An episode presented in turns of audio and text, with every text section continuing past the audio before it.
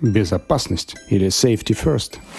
Ложка может быть чем угодно, она может быть, не знаю, там, лопатой, она может быть э, каким-то мешалкой чего-то, она может быть катапультой. Как твои нервы, Коля? Насколько сильно они натянуты? Я хлопаю, на самом деле, сейчас. Да ты, короче, душнить рано начал. Юра — фанат семейных ссор. Это, я думаю, выглядит сейчас очень мило. Ох, вот это да. Блин, что я сделал? Зачем?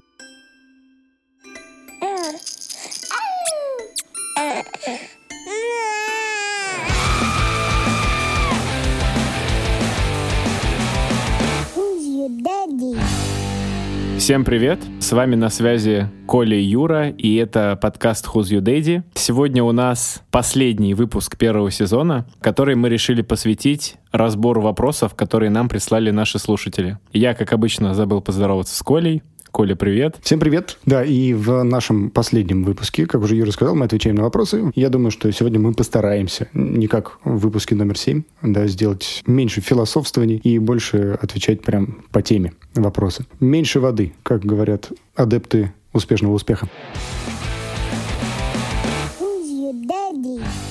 Вопрос номер один. Как учить ребенка быть самостоятельным и при этом во взрослом возрасте не получить претензию в виде «да вы все детство на меня забивали, поэтому отвалите, буду делать так, как хочу». А, как а, родителю ребенка, которому еще не исполнилось три года, мне немного сложновато еще на это ответить. Но я бы рассказал, наверное, про то, что я уже сейчас э, использую э, в общении с Полей. Вот у тебя-то ребенок повзрослее уже, твой сын. А мне бы хотелось узнать, Коля, потом, как, как, какие ты выработал методики. Я в стороне не останусь. Да, это я уверен, однозначно. Как происходит это у нас? Мы с Марусей достаточно, ну, с такого раннего возраста поля, если это можно так назвать, когда ей два с половиной года, мы поняли, что если у нее уже что-то начинает получаться самостоятельно, не стоит ей в этом мешать. И началось все, насколько я понимаю и помню, э, с вопросов кормления. Тут что было, наверное, самое сложное для нас и до сих пор остается, это смириться с тем, что будет грязно. Что это важно сделать, но принять все вот эти вот обстоятельства того, что ест ребенок не так, как взрослый, что ложка может быть чем угодно, она может быть, не знаю, там, лопатой, она может быть э, каким-то мешалкой чего-то, она может быть катапультой, и еда будет находиться где угодно, но все равно, если она хочет покушать, а она берет ее в руки, ест, и вот сейчас уже можно заметить, что практически никак она в нашей поддержке в плане приема пищи уже не нуждается. То есть она ест сама, и мне кажется, это очень круто. И это очень сильно освобождает, когда, например, ты хочешь поесть с ней одновременно, и тебе сначала э, нужно покормить ее, потом в промежутках покормить себя, как это было в начале. Такое себе дело. Ты сказал фразу «мы смирились с тем, что будет грязно, я скажу, что мы сейчас с женой проходим эту стадию. Как твои нервы, Коля? Насколько сильно они дотянут? Слушай, они ослабевают уже. Как-то наступает стадия принятия. Торг уже не работает. Да? да. Ну, что поделать. Я как-то в одном из выпусков говорил, что сын, когда был в маленьком возрасте, когда мог рисовать где угодно и на чем угодно, но ему это было неинтересно. Но, естественно, мы же не думали, что все дети настолько разные, даже наши одинаковые гены могут сложиться по-другому. Дочь у нас сейчас в стадии э, «дайте фломастер», и отвалите от меня. И за себя, и за того парня просто. Во всех смыслах этого слова. За себя и за Сашку, да.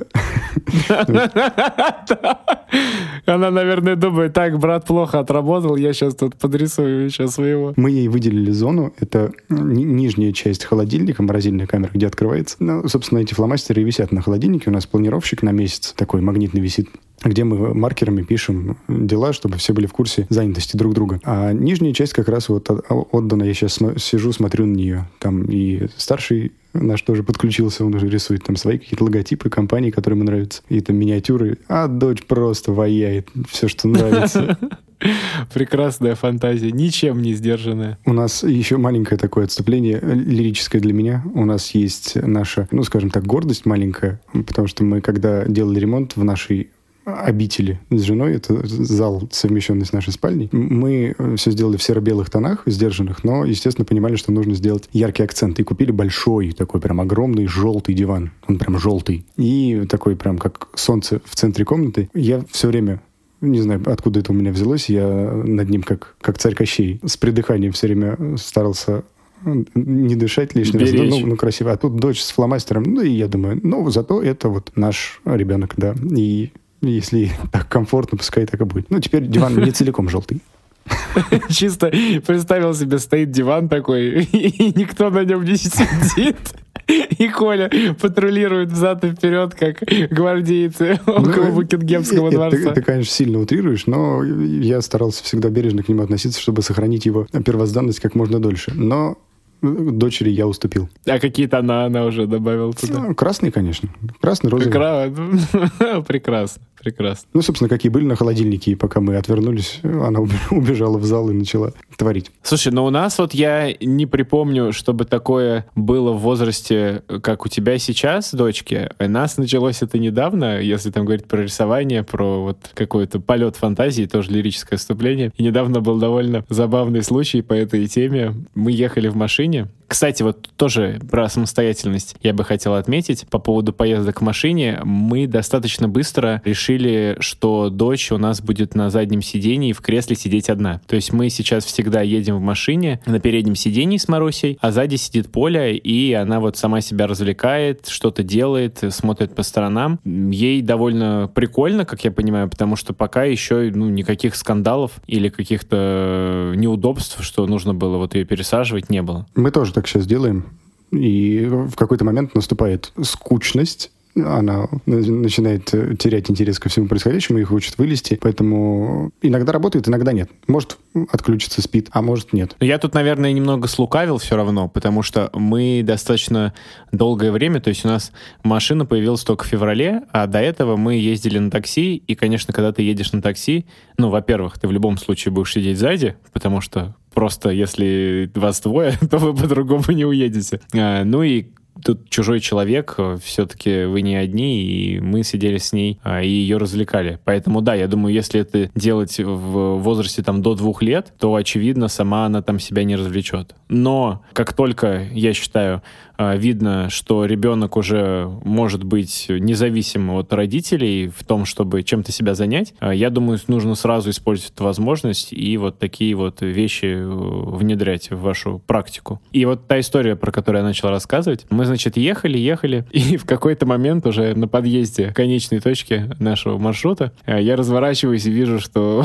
у Поли просто разрисовано все лицо, левая его сторона ручкой и нога такими каракулями. В общем, она себе там сделала таких татуировок чернилами. Это было, с одной стороны, конечно, ужасающе, но с другой стороны, очень забавно. И она такая, как ни в чем не бывало, сидит, крутит эту ручку у себя в руках, довольно. Вот, так что, да, бывают такие казусы, что ребенок выбирает не какие-то поверхности, а себя как холст и творит, что ей в голову придет. Да, у нас тоже такое уже было, и эти такие самодельные татуировки из фломастера на открытых частях тела уже почти пройденный этап. А я единственное, за что переживаю, ну, как переживаю, да, интересно, но немножко страшно. Если сейчас там дочке год и четыре, что будет потом? Потом, наверное, вообще как Человек-паук будет лазить по стенам и рисовать везде. Ну, ты скоро узнаешь.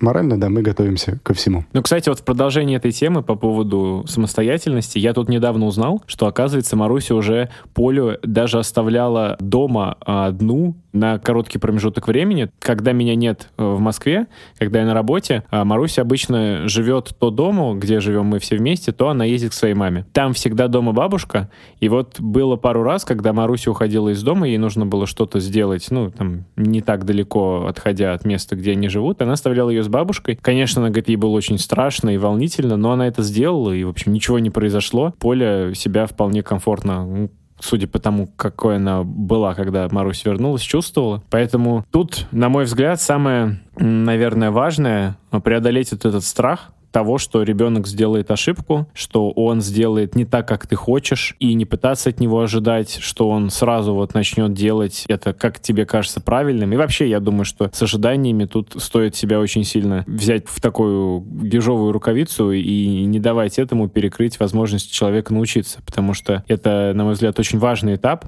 взросления а, личности и ее развития, когда методом проб и ошибок ребенок начинает понимать, как взаимодействовать с миром, как делаются действия, которые ему необходимо делать, чтобы выжить в первую очередь, чтобы добиться того, чего он хочет, получить того, что ему нужно. И без того, чтобы ребенок попробовал это сам и наломал дров и набил шишек, это просто невозможно.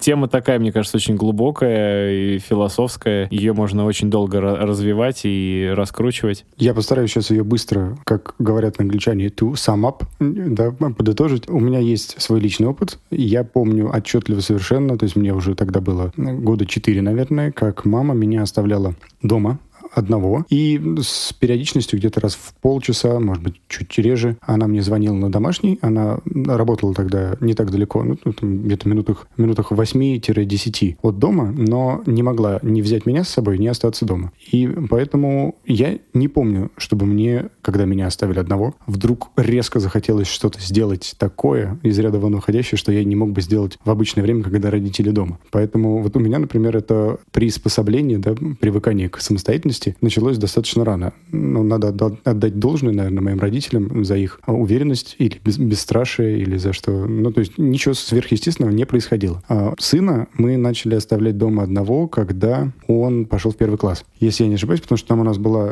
определенная накладка, и я с утра ходил на запись эфиров э, на телеканал. Это тоже относительно недалеко от дома, минут 15. Там был промежуток, когда жене нужно было уже уезжать на работу, а я еще не мог вернуться домой. И где-то от 40 минут до часа Дима у нас был один. И, естественно, он был на телефоне, там все остальное. И, ну, как-то вот постепенно, потихоньку эти там, 30-40 минут-час увеличивались. И сейчас мы совершенно спокойно, ну, он уже достаточно повзрослел. Он уже взрослый. Да, да, да, да, конечно. Что можем его оставить одного дома, там, уехать, например, там, бабушкам или еще что-то, если у него там, нет желания или там пойти гулять без него. По поводу того, чтобы отпускать в, во двор, в город, перемещаться, э, сейчас сын у нас, ну, естественно, там наверное, со второго полугодия первого класса он ходит в школу сам. Это ну, очень близко, это прям школа во дворе. То есть ему идти минуты четыре всего. А с недавних пор, где-то с, прошлого, наверное, года, когда у него появился читательский билет в библиотеке в нашей местной, и идти где-то, ну, не знаю, метров 500 до нее, не надо переходить дорогу, никаких светофоров, ничего нет, а спокойно, ну, он может дойти, вернуться и все остальное. И э, у меня были такие попытки предложить, чтобы он, например, ходил сам на тренировки по плаванию. Это, ну, значительно дальше, это где-то километр-полтора, но я примерно расписал ему маршрут, он говорит, и он сам мне сказал, типа, пап, нет, я не готов пока. Ну, говорю, ладно. А еще мне одна моя знакомая рассказывала историю. Она москвичка, и дочь у нее, собственно, росла и переходила в юность в Москве. И она понимала, что наступил тот момент, когда нужно ее отпускать уже саму, чтобы она ориентировалась и отвечала, научилась отвечать за свою безопасность. И она действовала по такой схеме. Она, э, как сама говорила, сам, жуткая трусиха. Вот, поэтому она отпускала ее, сказала, что тебе нужно там добраться туда-то, туда-то. Сначала пешком, потом уже там с общественным транспортом, но пока пешком. Она ее отпускала, а сама через там буквально три минуты, через две выходила за ней и просто как вот э, агент, тайный агент шпионила, следи, следила, чтобы все было в порядке. Ну, то есть это, мне кажется, достаточно разумный подход, учитывая в первую очередь мегаполис. Что там и трафик высокий, и людей много. У нас в Астрахани с этим, как говорится, попроще. А по поводу отпускать гулять во двор, к моему моему сожалению, наверное, сейчас у детей такое детство, что, ну, по крайней мере, вот там, где мы живем, нет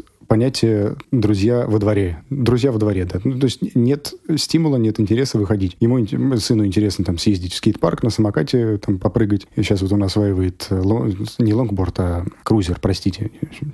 О, важная. Тоже вливаюсь в терминологию. Терминологическая поправка, да. Ну, поэтому я, например, насколько помню, мне кажется, лет с 7 с 8 гулял во дворе, а там в какой-то момент уже просто там мог уйти, я гулять, все, и там, пожалуйста, во дворе, не во дворе, главное, вернись к нужному времени, и все в порядке. Ну, то есть вот здесь уже родители были, скажем так, спокойнее. Но я, опять же, второй ребенок, да. Брат мой в детстве и в юности был намного более суетной чем я, и всякие там казусы, эксцессы происходили, которые потом приводили там к родительским переживаниям, нервам. И, а я был просто другой. Ну, то есть мне не хотелось ввязаться в какую-то там заварушку, какую-то э, непонятную движуху. В общем, ты, короче, следовал всем э, предосторожностям. Ну возможно. да, я такой, в принципе, по жизни предусмотрительный. Поэтому мне проще чего-то избежать, чем сломя голову куда-то нестись, а потом такой, блин, что я сделал, зачем? Вот, поэтому я подумаю ну, там, хотя бы на шаг вперед. Да ты, короче, душнить рано начал, подводя итог. Я, я как капитан Послали. Америка сейчас прикроюсь щитом из вибраниума, на котором написано «безопасность» или «safety first». Мне как-то всегда хотелось, чтобы вокруг меня ничего экстраординарного не происходило. Я по классической традиции нашего подкаста скажу, что абсолютно с тобой согласен согласен, потому что готов прикрыться точно таким же щитом и поддержать тебя. Следующий вопрос от нашего слушателя, который мне бы очень хотелось тебе, Коля, задать. Я не могу на него ответить, потому что у меня только один ребенок. Коля, наш слушатель спрашивает о том, как равномерно распределять внимание, когда детей несколько, и они разного возраста. И тут есть маленькие комментарии от него. У этого человека, у него есть брат младший, и вот что он написал. А, недавно с психологом я выяснил, что родители а, сделали ошибку, когда мы с братом были маленькими, воспитывая нас по принципу обоим одинаково. Оказывается, старшему нужно давать небольшие преференции, чтобы компенсировать дефицит внимания, который всегда появляется в самом-самом начале, когда рождается второй и последующие дети. Прекрасный вопрос. Я на него могу ответить только со своей колокольни, как говорится. У меня разница между детьми почти 9 лет, и старший сын души не чает в сестре. Ну, собственно, сейчас мы находимся в такой стадии, когда, по большому счету, весь наш быт крутится вокруг дочери. И очень большая такая, ну не то чтобы гордость, а моя большая радость, что сын активно включается, ему это все интересно, ему это не претит, он не чувствует меньше внимания как-то. Поэтому мы сейчас ну, естественно, потому что дочь маленькая, мы сейчас больше внимания уделяем ей, но при этом ни в коем случае не забываем про сына. И последние, там, наверное, месяца четыре у нас появилась такая прикольная традиция с сыном, когда Аня, жена, уходит э, укладывать мелкую спать, мы садимся на кухне и о чем-то там 30-40 минут, час разговариваем. Такие вечерние посиделки. И он мне там рассказывает про видеоигры, я ему показываю там какие-нибудь клипы музыкальные. Ну, то есть обо всем на свете. Разговоры на кухне вечером. Причем я даже не помню, кто был инициатором, но как так получилось несколько раз, а потом уже сын э, начал сам предлагать, типа, пап, пойдем, все, ну, они ложатся спать, пойдем на кухню, мы с тобой там поговорим о чем-нибудь. Мне это очень приятно, Клево. мне это очень Клево. радует. И радует особенно то, что мы можем поговорить вообще ну, практически на любые темы. И как я могу быть инициатором темы разговора, так и он может предложить или там начать что-то рассказывать, какие-то свои там чит-коды из Майнкрафта. Он сейчас тоже осваивает видеоигры разные, начал играть в Portal. Поэтому сейчас я не могу сказать, как мы будем действовать дальше, потому что двигаемся интуитивно. У нас нет четкого фарватера в этом плане. В любом случае и моей, и жены, и нашей общей любви к детям хватит на всех. А вопрос только в том, как они будут расти, кто будет э, там, требовать больше внимания, хотя сын, я так подозреваю, что в ближайшие там три года где-то, да, он будет все активнее там, проявлять там личность свою. Ну, то есть с ним нужно будет больше считаться с его мнением, с его хотелками, потребностями и тому подобное. Мне кажется, что вот та традиция, про которую ты рассказал, она, наверное, является тем самым э, бонусом, про который вот прокомментировал э, человек, который задал нам вопрос. Я думаю, он всегда с нетерпением ждет этого момента и понимает, что из двоих детей, которые у вас сейчас есть, он единственный, кто может воспользоваться этой возможностью пока, и как раз вот, э, я думаю, оценивает это как некий свой взрослый бонус, который он получает в силу того, что ему просто больше лет. Ну, если со стороны кажется так, то мне отлично. Значит, наверное, так и есть.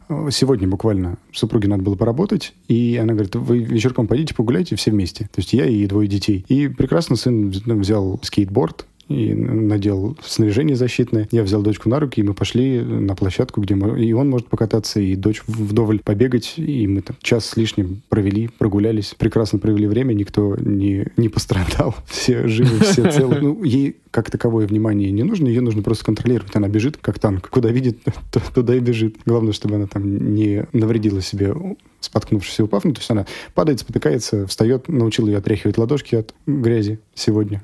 Такой маленький, маленький ачивмент.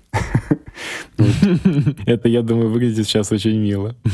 Поэтому такие моменты, ну, мне кажется, что у нас все достаточно неплохо получается. И мы стараемся всегда, если замечаем какое-то изменение в поведении, в настроении у сына, мы всегда стараемся выйти на диалог, чтобы узнать, что, что не так, там, что, что-то не нравится, ну, чтобы он сразу мог э, высказать эмоции, и мы могли это как-то прокомментировать, проговорить, э, что правильно, что неправильно, почему так, и, ну и объяснить вообще, почему так происходит. Вот этот диалог, он получается очень конструктивным, если своевременно он начат и в правильном русле протекает. Снова рубрика «Экологичные отцы» открылась в нашем э, подкасте. Ну и мы ее закрываем с этой репликой. Да, продолжаем.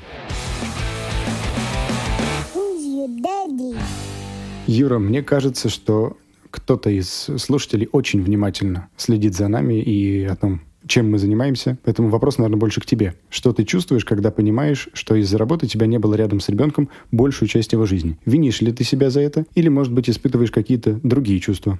Я скажу, что сейчас для меня этот вопрос эмоционально стал очень остро восприниматься, такого не было раньше, когда Поля была совсем маленькой. Потому что я вообще и работал уже вахтами, когда она родилась, и, собственно, в этот режим в конечном итоге вернулся. И даже в промежутке между той работой, на которой я был, когда она была совсем-совсем маленькой, и той работой, где я сейчас, а, я работал примерно таким же образом. И до недавнего момента я чувствовал, что достаточно сбалансировано время, которое я нахожусь э, дома и которое я нахожусь на работе. А мне очень нравилась та четкая граница, которая проходит между работой и между моей личной жизнью. То, что я могу уехать и абсолютно не думая ни о чем насладиться временем вместе с семьей и, к счастью, события двухлетней давности, которые связаны с коронавирусным этим нашим всем сумасшествием, они мне позволили побыть э, вместе с девчонками вместе длительное время. То есть я был два раза дома по три месяца, не уезжая на работу. И это было все ок. А сейчас я несколько изменил свое отношение к этому, потому что, во-первых, вахты стали другими, сейчас они перекошены в сторону работы, то есть я на 6 недель уезжаю и только на 3 недели возвращаюсь домой. И я вижу, что поле становится взрослее, что она становится человеком, с которым можно взаимодействовать не только на уровне каких-то ну, супер там детских действий, а наблюдать за ней, слушать ее огуканье, она уже разговаривает э, достаточно понятно и достаточно а, сложно для своего возраста. Она, например, сегодня мне показывала, как она умеет переключать камеру на телефоне, там, с фронтальной на камеру заднюю и говорила маме, что вот она общается с папой, показывала мне маму, говорит, это вот Маруся, вот я ее показываю. То есть э, ребенок становится взрослее, с ним становится много интереснее, и все острее я начинаю чувствовать, что мне не хватает того времени, которое я бы мог проводить вместе с ней, проводить вместе с Марусей. И это тяжело. Не могу сказать, что я себя за это виню,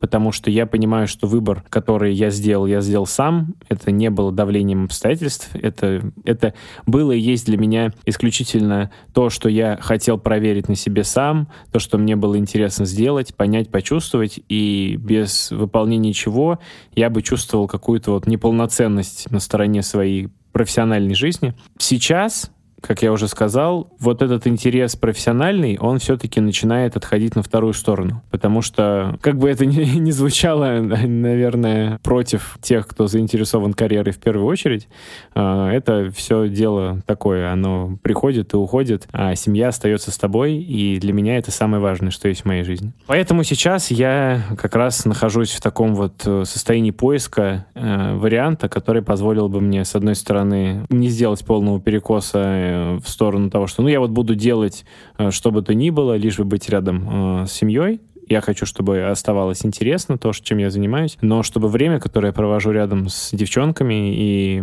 которое я могу посвятить общению с ними, оно бы увеличилось, потому что оно идет в одну сторону, и упущенного времени никто мне не вернет. Да, это очень здорово что, скажем так, у тебя есть возможность и есть понимание, что это можно поменять в лучшую сторону. Но при всем при этом есть, конечно, куча всяких преимуществ. Если бы мне задали вопрос, вот хотел бы я что-то поменять, и э, если бы у меня была возможность сделать этот выбор второй раз и не выбирать ту работу, которую я выбрал, я бы ничего не менял, потому что за счет того, что я поработал в таком ритме вдали от дома, находился в такой изоляции, скажем так, от людей, которых я люблю, сам предоставленный себе, я, во-первых, очень эмоционально, на мой взгляд, вырос и стал устойчивее и меньше зависим от других людей и от их какой-то вот эмоциональной связи с ними. Это первое. Во-вторых, такой ритм, он очень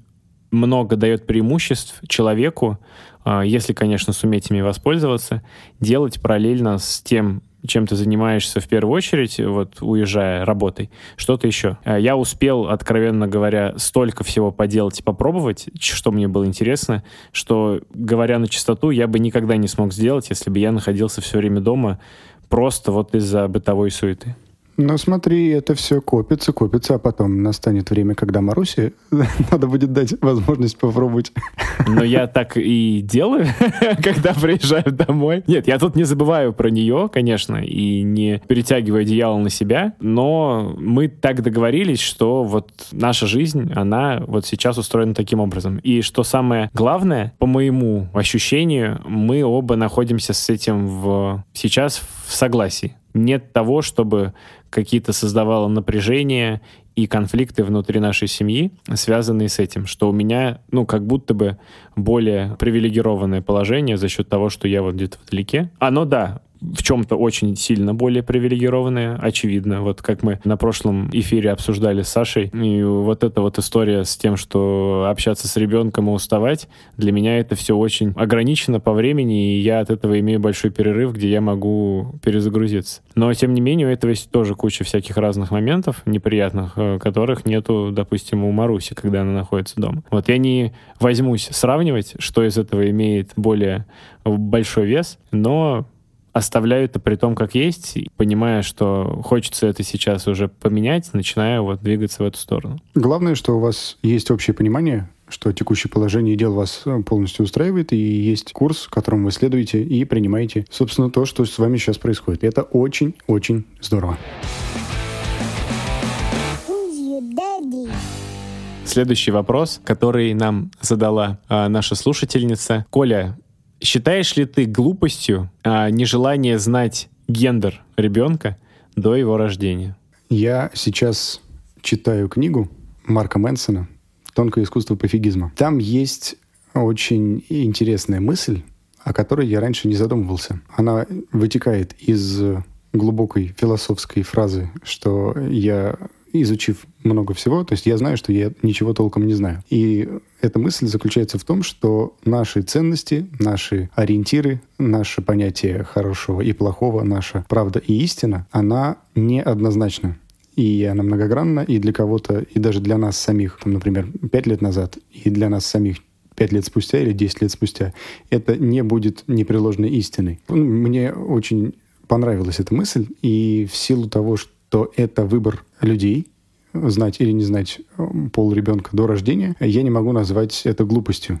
Это выбор, который они сами сделали, осознанно или нет, или согласились, договорились, приняли позицию супруга, супруги. Э, я могу рассказать да, о себе. Вот у меня двое детей. Мы и в первый раз, когда Аня была беременна сыном, в центре планирования семьи, на УЗИ, мы, естественно, попросили узнать. Было очень интересно, прям до жути. И второй раз, когда Аня беременная была, уже дочкой, мы сделали модное сейчас действие под названием гендер-пати. То есть мы сходили на УЗИ, попросили написать результат на бумажечке, положили в конверт, я отвез кондитеру и сказал, нам нужно сделать торт, чтобы внутри была начинка цвета пола ребенка. Ну, то есть, если девочка, то розовая, если мальчик, то, соответственно, синяя, голубая. Пригласили на ужин в ресторан родителей и жены моих поужинали, и в конце нам принесли наш торт. То есть они, родители, даже не знали, с какой целью мы их пригласили на ужин. Ну, они, естественно, знали, что у нас будет ребенок второй.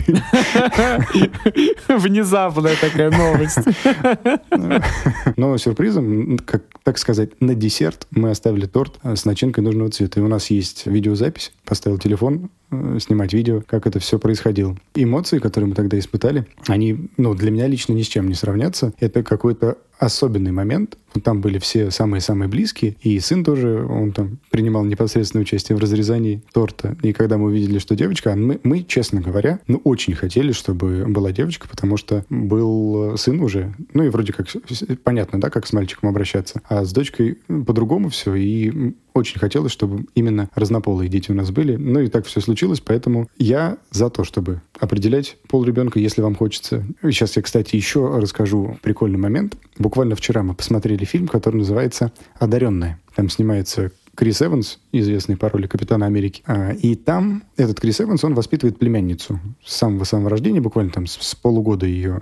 Ей сейчас, на, на момент фильма, ей там 7-7,5 лет. И когда ее биологический отец не приехал к ней повидаться, хотя был в одном городе, он ее отвез в роддом. Ну, они не знали, что это роддом, они приехали, и вот они сидели, ждали, ждали, ждали, ждали, ждали. Там э, с ними тоже в зале, в комнате ожидания сидели другие люди. Ждали, ждали, ждали, ждали, ждали. И тут открывается дверь, выходит счастливый отец и говорит своим родственникам, это мальчик и у них там объятия, поздравления, крики радости, улыбки. И э, девчонка попросила остаться еще там, до следующих родов. И потом подходила уже к незнакомым людям и просто эмпатически э, к ним присоединялась, потому что они радуются, и она радовалась. Это касательно того, что чтобы узнать пол ребенка уже по факту рождения. И я считаю, что и в том, и в том моменте есть свои прелести, Просто одного момента ждать дольше, чем другого. Ну, так, немножечко, на несколько месяцев. Ну, тем не менее. А, слушай, ты рассказал эту историю про гендер-пати, и мне пришла в голову хардкорная вариация этого действа. А, заказать, я бы назвал это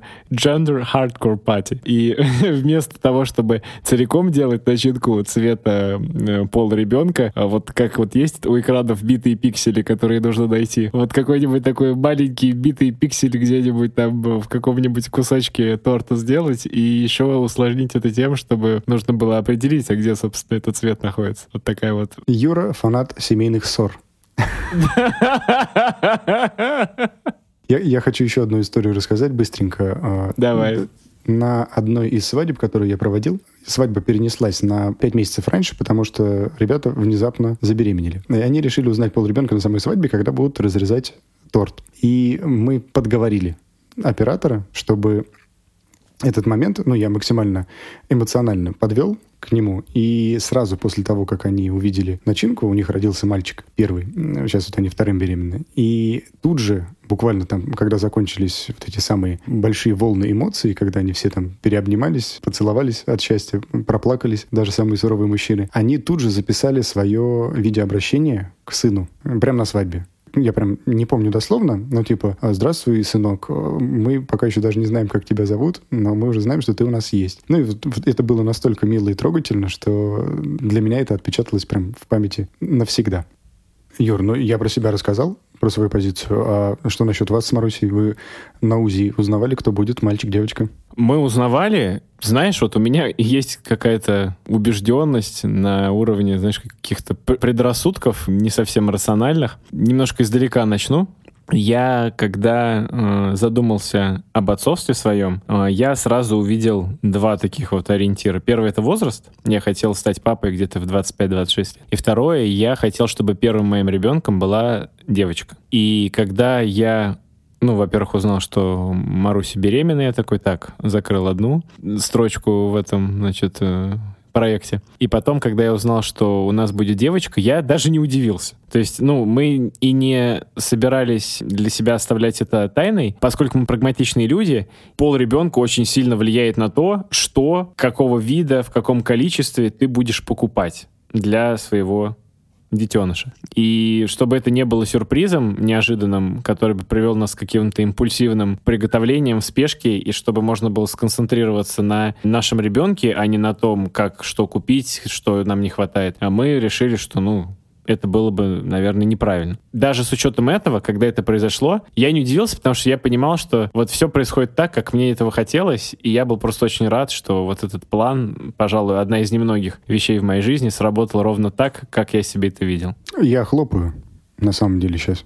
Ну, здорово, здорово. Это прям Прям круто. Такая, знаешь, история успеха, который как будто бы зависит от тебя, но еще и удача помогла. Да. Но это то, о чем не расскажут на бизнес-тренингах. Да.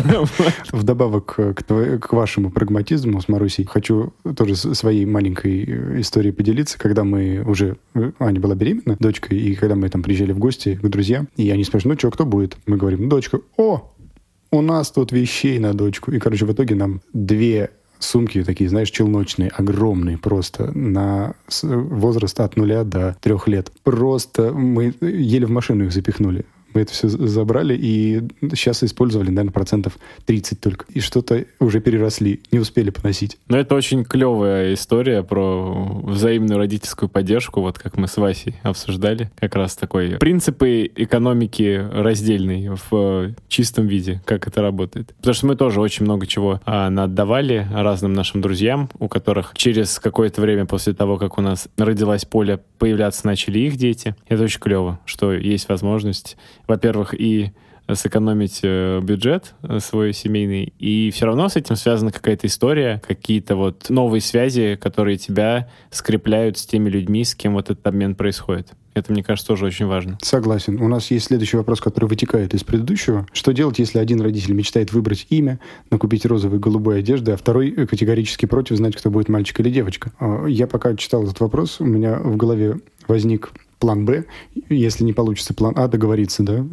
супруг, супругом между собой, как они все-таки поступят, будут узнавать пол заранее или нет. План Б — это, например, возьмем такую э, схему, что жена хочет узнать пол ребенка, а муж не хочет. Скорее всего, скорее всего, у вас точно будет детская да, как какая-то какая комната, где под ребенка будет все оборудовано. Понятное дело, что первое время э, ребенок будет там, спать э, больше с вами, а потом уже э, отделиться от родительского ложа. Можно закрыть комнату, и чтобы жена там спокойно накупала вещи, не показывала просто. Ну, и а мужа туда не, не заходить. Но если есть такая возможность, ну, конечно, чтобы это конечно, была да. У меня вообще появилась идея, пока ты об этом говорил, такого вида услуг для родителей, но это настолько, мне кажется, узкий рынок, что представить себе сложно. Брать закупку всяких дел детских на аутсорс в таком случае, и когда уже ребенок появляется, просто такой какой-то централизованной пачкой это привозить в соответствии с тем, кто будет. То есть, чтобы вот этот вот провайдер, он знал, а родители, один, который хочет узнать, он был спокоен, что все будет обеспечено, обеспечен. Ну, я не знаю, чем это может диктоваться. Может быть, я не прав. А второй бы счастливым неведении жил, но все при этом было бы уже готово. Ну, опять же, да, можно же составить виш-листы на оба случая. И обычно в день родов не выписывают никогда маму с малышом, поэтому есть время и что-то самому купить, и что-то заказать с доставкой. Сейчас в течение там трех-четырех дней маркетплейсы могут тебе привезти вообще, мне кажется, все что угодно. Просто срываешь им там всплеск продаж детской бытовой химии и подгузникового, игрушкового, одежоночных э, вещей. Да, а по поводу выбора имени, ну, мне кажется, здесь вообще максимально все просто. Надо выбрать два для мальчика и для девочки. Ну, сто процентов же, ну, мне кажется, нет таких родителей, кто на этапе от осознания факта беременности до узнавания пола или до родов не предусматривали бы вариант А и Б. Девочка и мальчик, мальчик и девочка. И подбирали бы имена уже в соответствии со своими предпочтениями, желаниями. Слушай, ну вот я могу рассказать тебе про нас. Мы э, не выбирали имя до момента того, как мы узнали, э, кто у нас будет и мы имя уже выбирали централизованно для девочки. То есть у нас не было согласия... Такие прагматики, ни, конечно. Ни по мальчику, я тебе вот говорю на чистоту, у нас не было согласия ни по мальчику, ни по девочке до того момента, как мы узнали, что поле будет поле. И уже тогда у нас там было, ну, в шорт-листе несколько вариантов, и мы пришли к э, решению. Я вообще хотел Варю изначально, но меня Маруся переломила. В моем виш-листе это имя тоже было. Но я сейчас вот, э, смотря на нее, понимаю, что вот она настолько поле, насколько это могло быть. И, не знаю, там Варей даже и не пахнет. И последний вопрос на сегодня, и последний вопрос для этого сезона. Мне даже как-то грустно про это говорить. Он такой немножко с набрасыванием известных субстанций на вентилятор. Наш слушатель спрашивает нас, а близко ли нам европейское отношение к гендерному нейтралитету? А, мол, мальчик 3-4 года носит платье и просит называть себя, например, Бриенной, и вам как родителю ок. Если это дочка, считает себя не дочкой, а оно. Не мальчик, не девочка, или и мальчик, и девочка в зависимости от состояния души на текущий момент времени. Боитесь ли вы такого поворота, если ваш ребенок решит, что он не тот, за кого вы его принимали? Ох, вот это да. Я скажу за себя... Готовимся отражать удары. Скажу, скажу за себя честно и откровенно. Я воспитывался в семье, которая придерживается традиционных взглядов.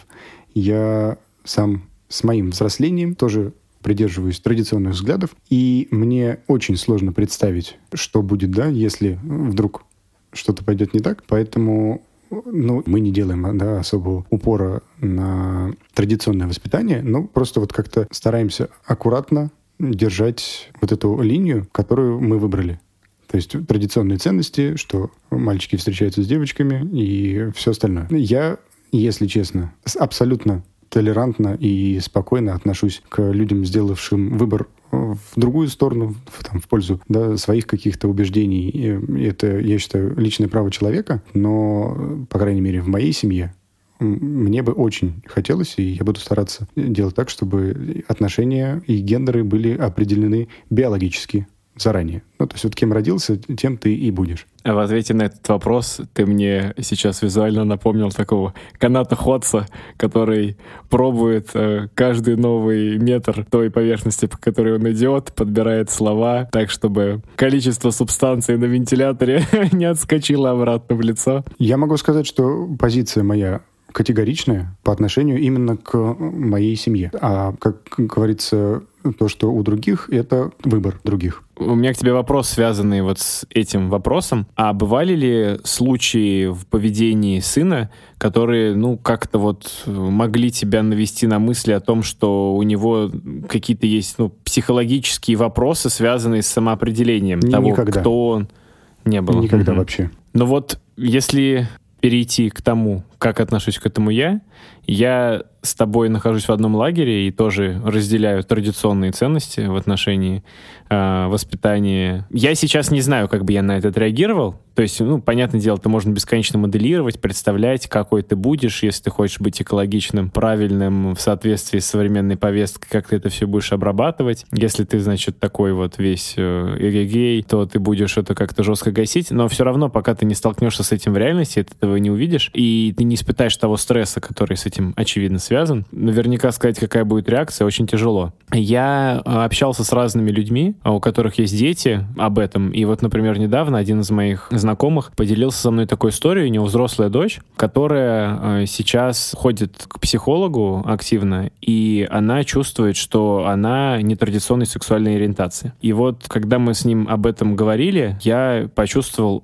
очень большую тяжесть и боль человека, связанную с этим, хотя он достаточно давно живет в Европе, сам позиционирует себя как вот человека современных э, европейских ценностей, э, толерантности максимальной ко всем возможным проявлениям человека и его психики. Но как бы то ни было, ему очень тяжело и очень сложно от этого, и как бы он ни пытался это завернуть в удобоваримую для мира этих ценностей обложку, все равно твоего настоящего переживания по этому поводу не почувствуешь. Я думаю, самое, наверное, важное в этом, особенно в нашей действительности российской, это опасение за то, как твоего ребенка будет воспринимать общество, которое и так беспощадно, в особенности общество детей. Так если еще и возникают всякие вот такие вот э, психологические особенности, которые ну, скажем так, нетипичны для того мира, в котором мы с тобой, Коля, живем, и, я думаю, живет большинство наших слушателей. А мне как родителю просто страшно от мысли о том, что будет с моим ребенком и что будет он испытывать а, в те моменты, когда он решится открыться, если он такие мысли внутри себя проворачивает, и какие за этим наступят последствия. Я никогда не э, находился в этом контексте, где это считается нормальным, где это приемлемо. То есть, ну, я много куда ездил, путешествовал, видел разные страны, но вот именно вот этот бытовой контекст, он для меня не открыт. Поэтому мне Очень сложно сказать о том, как бы я к этому отнесся, но в чем я точно уверен, что для родителя это очень тяжелое осознание если это происходит. И большое как бы, испытание. Да. Как бы ты в конечном итоге не решил для себя вот этот вопрос, и как бы ты не сформировал свою повестку, это будет очень тяжело. В общем, я, я не желаю никому столкнуться с таким опытом в жизни. Полностью согласен, потому что это будет, э, наверное, одна из важнейших дилемм в жизни, где на одной чаше весов будет любовь к твоему ребенку, а с другой стороны будешь ты сам.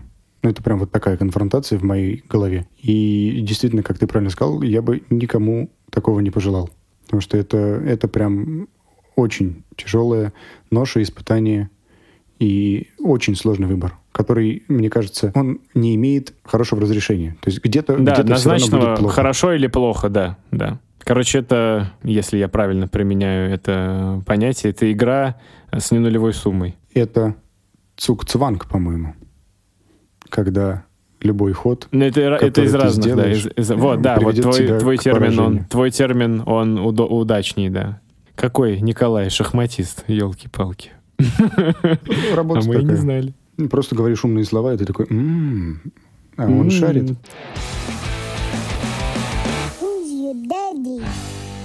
Меня реально, конечно, слезы не наворачиваются, но от осознания того, а, что проделан большой путь, действительно, по моим ощущениям, от идеи а, создания этого проекта, который мы обсуждали с одним моим приятелем на звонке, и который совершенно спонтанно появилась, и казалось мне поначалу какой-то вспышкой и чем-то таким несерьезным, и в итоге я понимаю, что вот уже прошло несколько месяцев. А, во-первых, я нашел прекрасного напарника, а, соавтора этого проекта, я думаю, без которого бы я намного медленнее и неувереннее шел к этому, и мы сделали 10 эфиров, и из этих 10 эфиров мы смогли подобрать еще 8 наших э, собеседников, которые, я уверен, э, рассказали свои интересные истории. Но для нас так точно, для слушателей, я надеюсь. И вот с этими мыслями мне, с одной стороны, грустно, а с другой стороны, очень гордо за то, что